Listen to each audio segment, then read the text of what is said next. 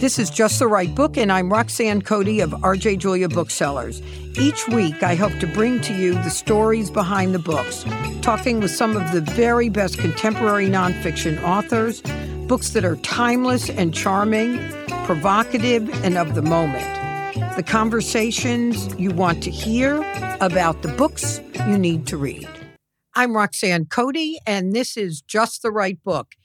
This is the event that we do once a year. I am thrilled to be joined by Andrew Brennan, who is our head buyer at RJ Julia's, and Lori Fazio, who's the president of RJ Julia's. And what we do this time of year is we scour the bookstore to find all the perfect gifts. So we're going to have a lot of books and you might be driving or running. Well, don't worry about having a pencil and remembering all this because either you can link onto the show notes, see all the books, or you could go to rjjulia.com, click podcasts, and you'll see all the books there. So just enjoy learning about all the books to give as gifts.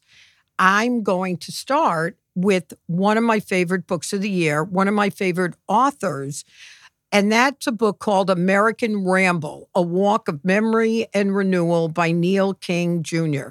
Neil King's a journalist, he was with the Washington Post, and he had decided after experiencing everything we all did with the pandemic and all the sort of discontentness in the country, he was going to walk from Washington to New York and try to understand really what was going on and between talking about history, meeting people, understanding human nature, you end up with a book that is good for anybody of any age. I would say, you know, 12 to 112. You just learn a lot and feel better about what's going on. So, American Ramble, A Walk of Memory and Renewal by Neil King Jr. Lori, what do you got? So, this time of year, a lot of biographies and memoirs come out and um, some celebrity ones. So, I have been reading John Stamos, If You Would Have Told Me. So John Stamos was, I had lots of pictures from Teen Beat magazine up on my walls when I was a kid. Um, so I had to read this one, and the cover is adorable because he's looking right at me. Um, only and me. no one else. only me. Um, he starts out with a bang. I mean, you you get into the day that he was pulled over and he was inebriated, and people were driving like drunk. Y- yes, yeah, that would be that. Um, there's lots of cars driving by saying, Uncle Jesse, because that was his character on Full House, pull over, pull over, you shouldn't be driving. And he pulls over and then he passes out and he wakes up in a hospital and then he gets himself into rehab. So he, he t- um, subtitles this, if you would have told me, because you know, growing up, he even though he loved acting and he loved being in the spotlight, and he had an older sister and a younger sister, he never thought that he would become somebody famous and that mm. people would adore. One of the things I love about this, he owns what he goes through. And and he really, you know, talks about his mother being such the the fan for him and she would send him little notes and one of the notes that I love is I'm the only person on earth that has shared a heartbeat with you my child which I thought was really Oh my god I got chills right? from yeah, that me too me too. And there's all these little handwritten notes throughout the book inspiring him to just be a good person and to pull himself, you know, forward and and get through it. He gets himself sober. He finds a wife late in life and has a child. You hear about how when Bob Saget died, who was his best friend, of all the grief that he went through because, you know, he's like, you can lose anybody in an instant. Mm. And so he wanted to be a better person. It's really well done. He doesn't hide any of his demons. And I find that really refreshing. So, Lori, I didn't, I, I mean, I, I kind of knew who John Stamos was, but I never saw those shows. But I've heard you talk about this book, and it made me interested in going back and watching them on TV and reading the book. But in case someone wants to read more than John Stamos. Mm-hmm. I can't remember a year with this many celebrity biographies. So I'm just going to run through a bunch quickly. One is a lot of you might have heard of a woman by the name of Britney Spears, uh, The Woman in Me. And this was a pretty provocative cover. And this was Britney after years of not feeling like she had control over her life telling her story in her way. And it's got, you know, you've already seen in the press little tidbits that came out of it. But for Britney fans, I think this delivers exactly what they were hoping for. Then there might be another person that you've heard of by the name of Barbra Streisand. so my name is Barbra is a doorstop of a book. I think it's almost a thousand pages. I don't know whether anybody took to editing it. But again, like John Stamos, it's pretty unvarnished.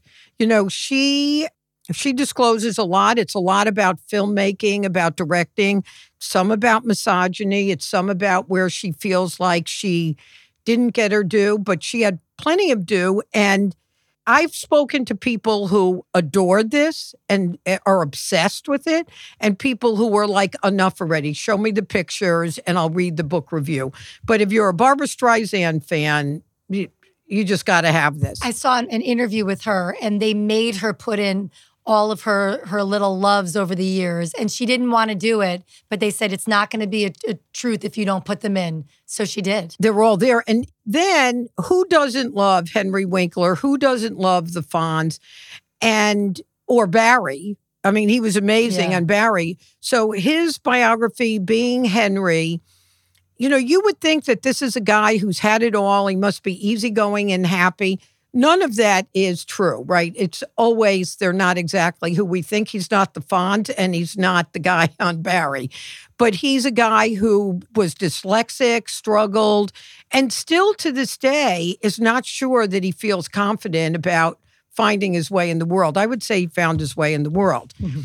Then there's Patrick Stewart, who we think of as this very distinguished actor, British, and uh, the name of his book is Making It So, a memoir. Again, Patrick Stewart started life in a very different way than we think of a Shakespearean. You know, we we might have thought he himself was titled, and he was hardly titled. And this is really beautifully written. I mean, Patrick Stewart's done a great job. And then, of course, there's the love affair of forever. Joanne Woodward and Paul Newman head over heels. And this is a love affair in words and pictures by uh, one of their kids, Melissa Newman. And I had interviewed one of their daughters for a book that had been put together about Paul Newman. And I now find I can't get enough Paul Newman and Joanne Woodward. I want to like binge on all their movies. So there's plenty of celebrity biographies for you to pick from. Now it's your turn, Andrew. All right, I'm going to talk about the last island, Discovery Defiance, and the most elusive tribe on Earth. In 2018, a missionary was killed when he tried to visit North Sentinel Island in the Bay of Bengal. Now, North Sentinel Island is part of the Andaman Islands. That's an island chain in the Bay of Bengal in between India and like Malaysia. Okay. All right. So this became viral because he was trying to visit a place that is considered kind of the last place where there are uncontacted people on earth by modern man. All right. Mm. And this became a big story. You know, he didn't make it off the island, but it really garnered a lot of attention for this place. This book is a history of the Andaman Islands. All right. And the reason that I really love it is because you've got the horrible things that happen when colonizers come to a place. But this was all happening into the 20th century. Okay. Mm. So British was looking the, the British were looking for a prison colony.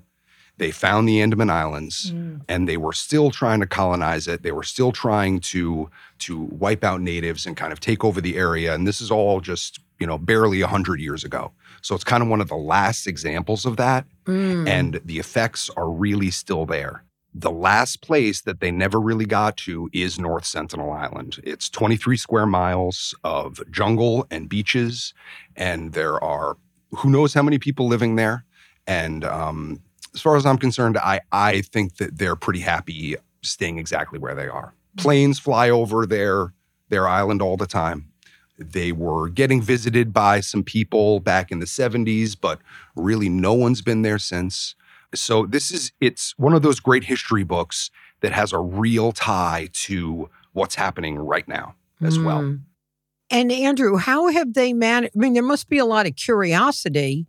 So, how have they managed, without killing anybody who comes near them, to avoid somebody just coming, even journalists coming on to the island. Well, they're not allowed. You know, um, they're they're. I, I I think it's India that they're kind of under the protection of, Uh-huh. and really no one's allowed to go there because there's there's kind of no good outcome that they can imagine for that, right?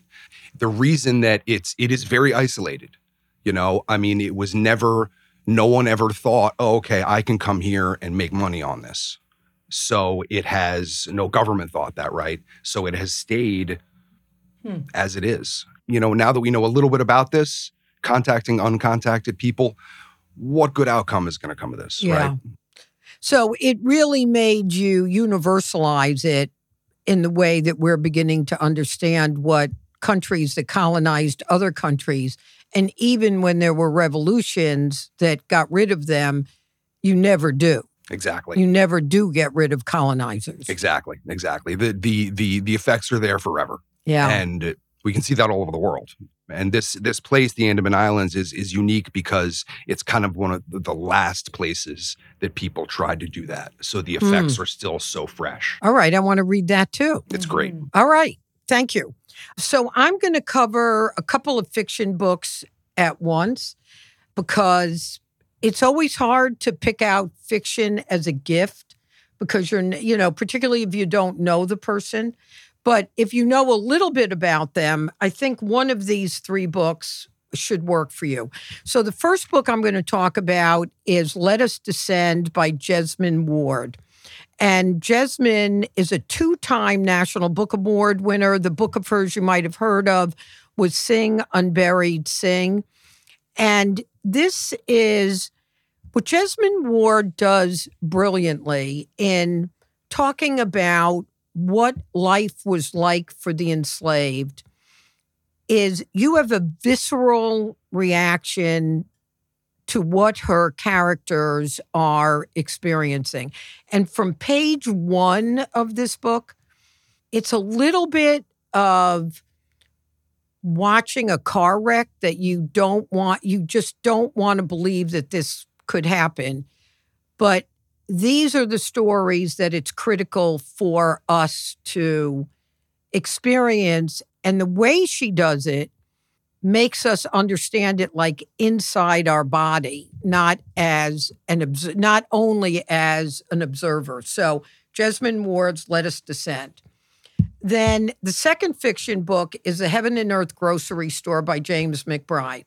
James McBride could write the back of a cereal box for me and I'd read it. He has a mm-hmm. biography of James Brown that I adored. His memoir, The Color of Water, is a must read.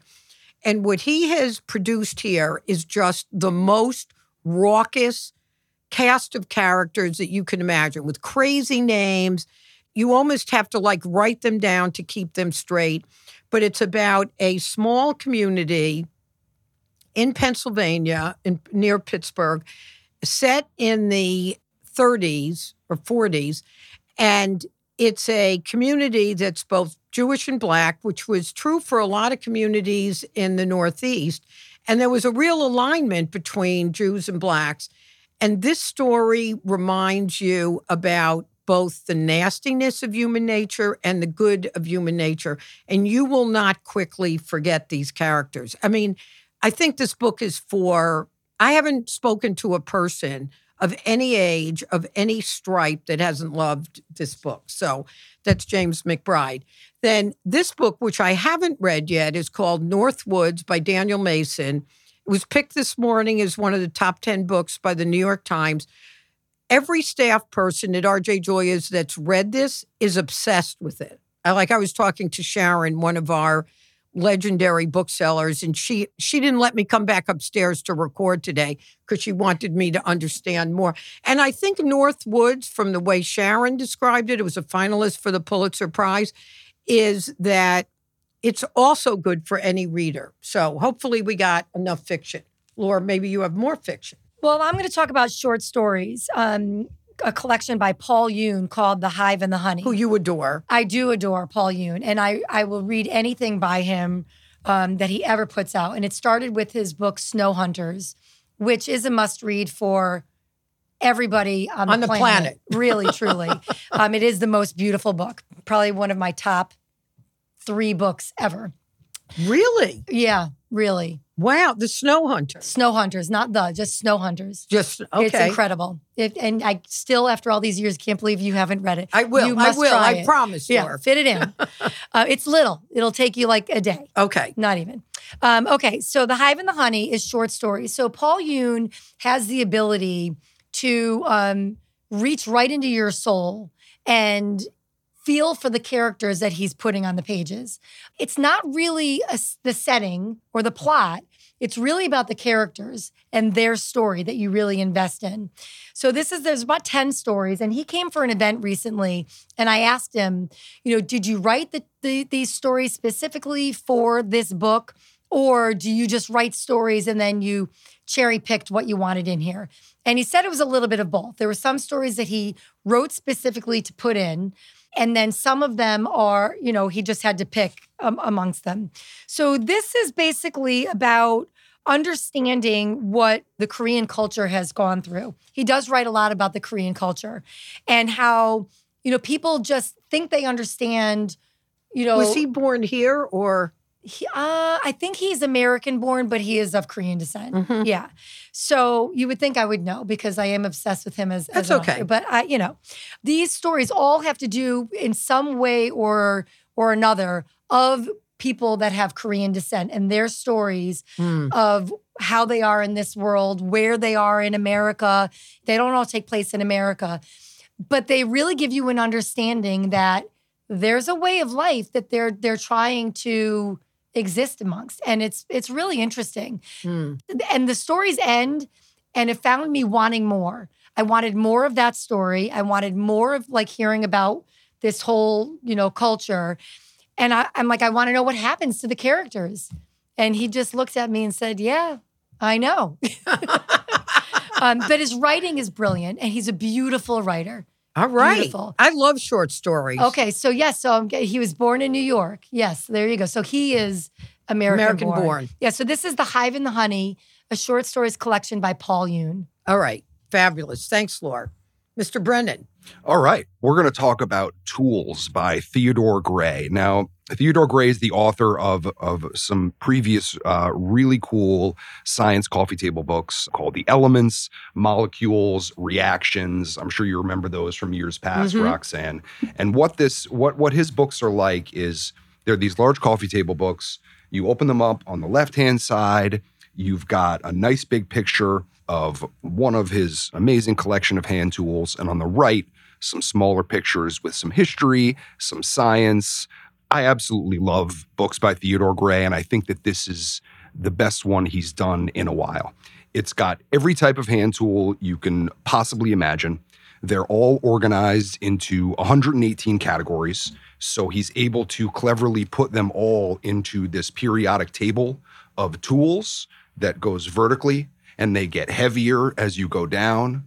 Um, it's pretty incredible. Really? Oh, yeah, it's great. Here. So, and not and the only book is gorgeous. the the photography is amazing. He has this very distinctive black background, high gloss photography. This is the periodic table. You actually get a copy of this, a poster that you can pull out and put on your wall because you're gonna like it. Right you know, next to Andrew, John Stamos. when I looked at this book, I thought, I want to learn how to use these tools. Mm. Yeah, well, I mean, mean, I know I you know, won't. it- it's got everything from hammers down to things like micrometers that you didn't know existed, which is what's great about it because you could be really into I'm going to get this for Kev. you could be really into tools or not that into too. tools, and I think you know get Mhm. just as much out of it. It's history combined with science, combined with, you know, people who like DIY stuff are absolutely going to like this would book. love it, sure. right? Yeah, I mean th- these he, his books are designed really for as wide an audience as he can. There's I mean these books are funny, you know, he talks about, you know, these are all his tools.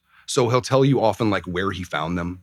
Um, Mm. like if he found it at a yard sale, if he bought it new when he was young, or if he just bought it the other day you know so um, it's really a personal history combined with his uh, great science acumen i Mm. love him Nice. I always love Andrew when you talk about these books that I would never dream of going near, and I think I, I need to read that book. I need to, I need to know more.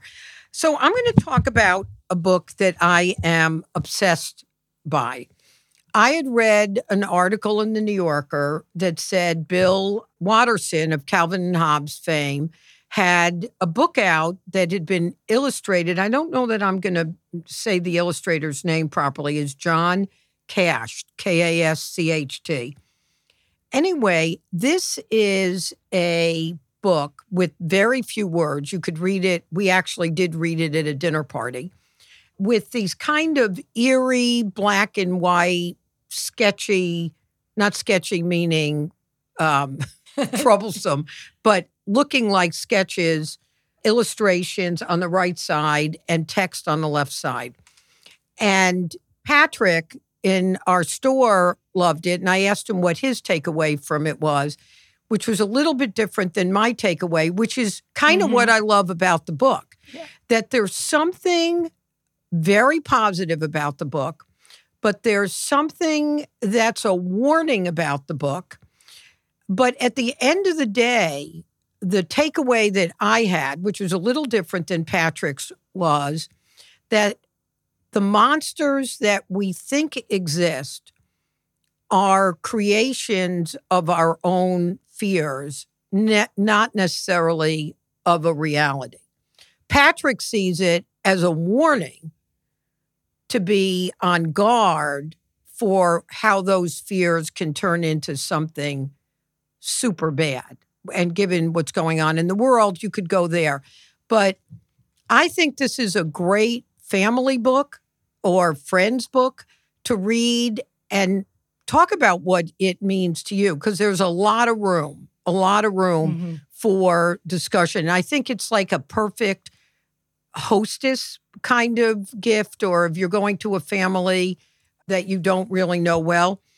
But the other part of Bill Watterson is, of course, Calvin and Hobbes cartoons. And our son Edward was obsessed with Calvin and Hobbes, which made us obsessed with Calvin and Hobbes. And we thought Calvin and Hobbes could solve any dilemma that existed on the planet. And there's this adorable little box set that's called the Calvin and Hobbes Portable Compendium. And there's two little paperbacks. And these are cartoons, I think, from the 80s put together in this neat little way. So you can bring a family both these things, or if you think they don't like to get too serious, you might not want to bring them the mysteries and just bring them Calvin and Hobbes.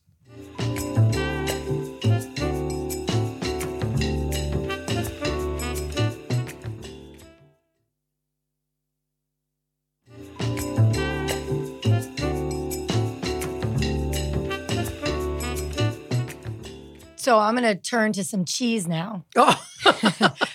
we're gonna we're gonna. So you can have the cheese while you're looking at exactly. the Calvin and Hobbes so, cartoons. Yes, charcuterie boards, cheese boards. They're all the rage. I mm. mean, you, you see them on. I thought they died and then they came back. They might have. I mean, it's like social media is like going like, what does yours look like, and the pressure, and but it's good pressure because how can you go wrong with throwing a bunch of cheese and grapes and? But don't they have some now where they just smear butter on the base of the tray? Yeah, that something? I don't. I don't. I don't. I'm, I don't know about that, and I'm. Yeah, that's not my thing. But okay. cheese boards, yes, for sure. And so this is by Tenaya Darlington, and this is called Madame Fromage's Adventures in Cheese: How to Explore It, Pair It, and Love It, from the creamiest bries to the funkiest blues. Ooh.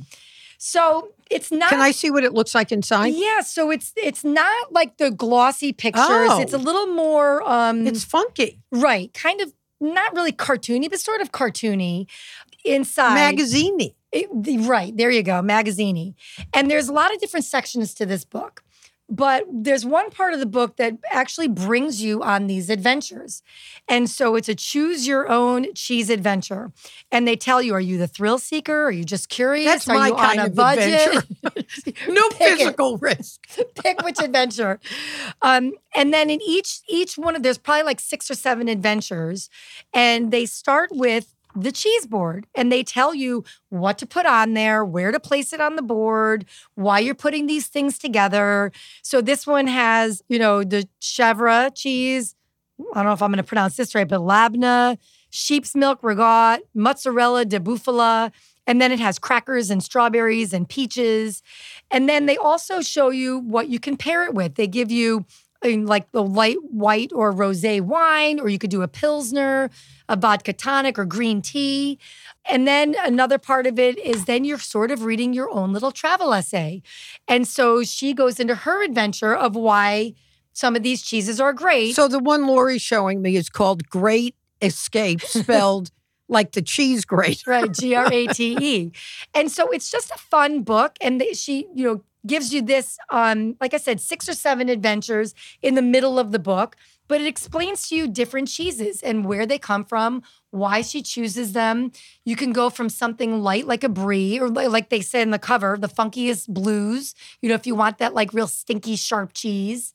And it's it's just fun. And I love cheese. So for me, it was a, a lot of fun to kind of dive into and pair things differently than my traditional, oh, I'm going to get one of these and one of these and one of these and be a little like the cover says, the adventure. What I like is it looks like it doesn't take it too seriously. Right. So you really can have fun You with it, not feel fun. like it's going to be over your head. yeah, no, no, it's definitely accessible to like the most knowledgeable cheese person or someone who is just like, well, I re- I eat cheddar, you know, well, you can get in here and you could just explore. I I could live on bread and cheese. Yeah, it's pretty. It's pretty good. It's pretty good.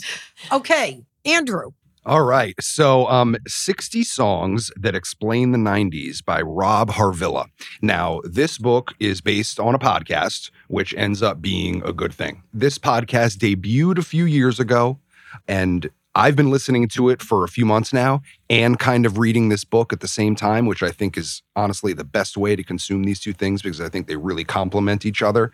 But the podcast is each episode, he takes one song and he analyzes it and interviews people about it and explains why it explains the 90s, right? As far as music Hmm. goes. This is the funniest podcast I've been listening to. It's the most informative. I absolutely love it. What's the Um, title of the podcast? 60 songs that explain the 90s. Oh, that's pretty straightforward. You can find them both really easily. Yeah, Okay. Yeah. So so one of my one of my favorite moments um to kind of illustrate what the the the style of this from the podcast, he has uh they're talking about November Rain by Guns N' Roses. Mhm. And um and one of the the person he's actually interviewing compares Slash, the guitarist, to both T.S. Eliot and Tim Duncan.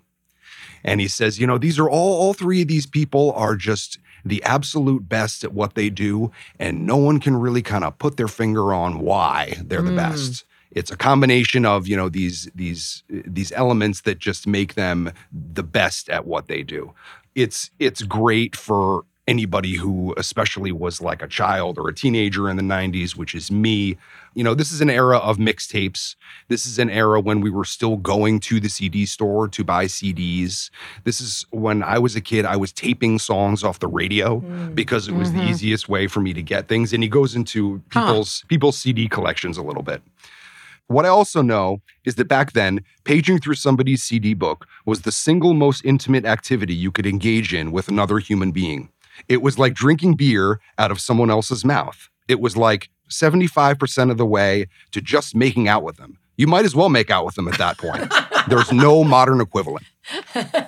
And he That's fabulous. yeah, it's it, it's great, and he he he he brings us back to that era and explains to us how big a deal music was back then, and how it it and how big songs infiltrated our our community way more than they do now. Mm. Yeah, I'm I'm really excited. Cool. I've got a couple years left of of episodes of this podcast, and I'm going to read the book as I go along. Um, I love it. But you know what what it reminds me of when you talk about when you're a kid. So when I was a kid, there were 45s, which were little records with mm-hmm. big holes. I have some of those. So you had to have like the big thing to go on your record player when you were switching from a 33 to a 45. But I kept those records, the little 45s for, you know, it was like the Shirelles and Marvin Gaye and, you know, these these songs that so I think of it that there was another time where songs defined you, but in the 90s I was in my 40s, so I wasn't I wasn't quite as formative. Anyway, Andrew, so yes, now I want to read that book too, and I'm going to listen to the podcast. You're killing me.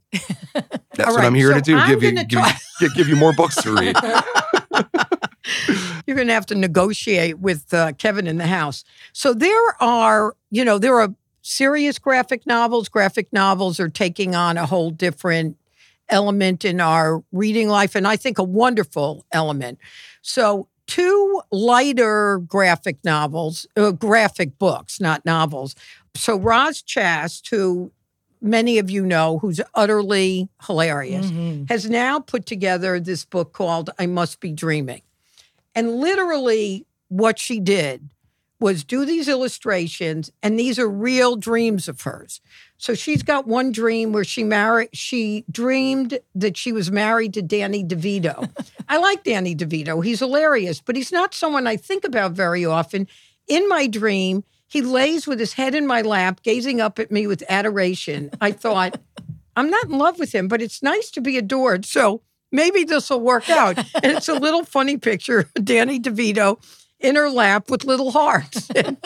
I mean, and she's got disturbing dreams. I dreamed that someone handed me a phone receiver. It's for you. It was my mother who had been dead for several years and she was crying. Oh, gosh. so, you know, if you just want to have a good time, Roz Chast dreams are not a bad way for you to go.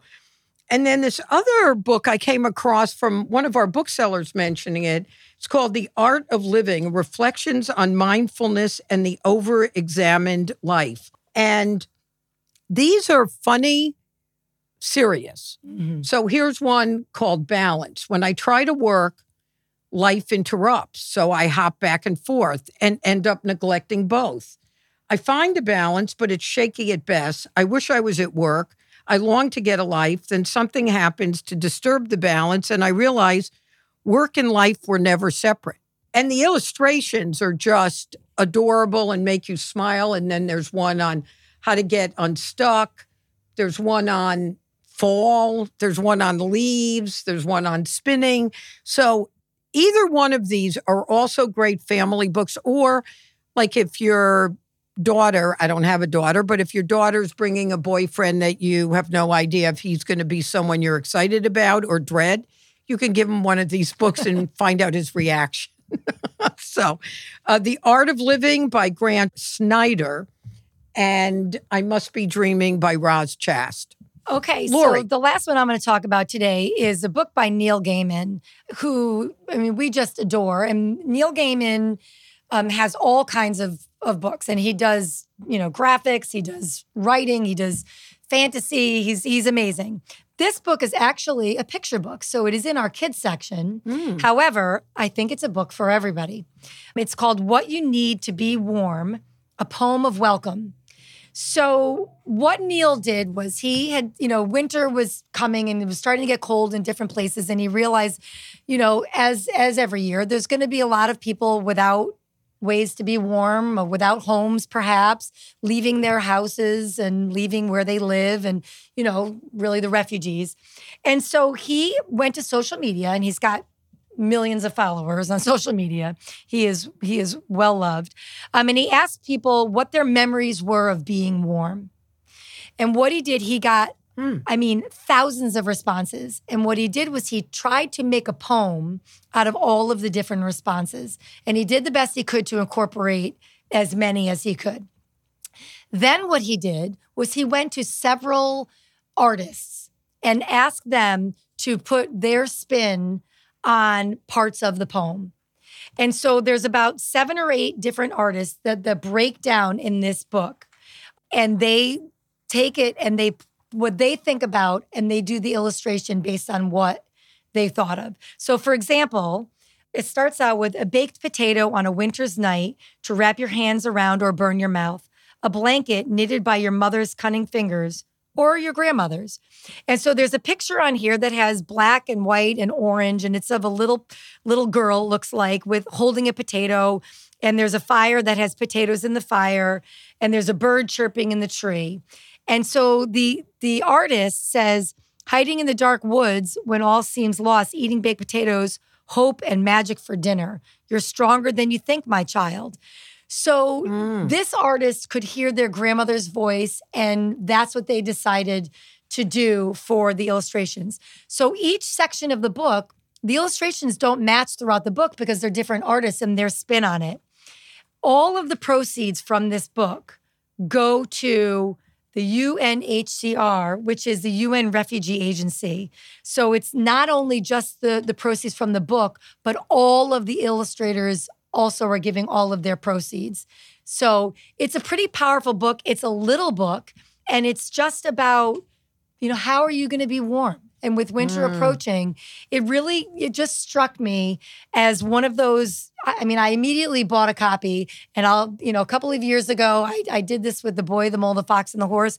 This is the book that everybody will be getting from me this year, mm. um, because it's just a powerful message about we are we aren't all going to be warm mm. at the same time and you know how we can do it and what are the ways that kept us warm maybe during hard times or maybe we never had hard times and to appreciate that so it was pretty mm. powerful for me laura thank you for that.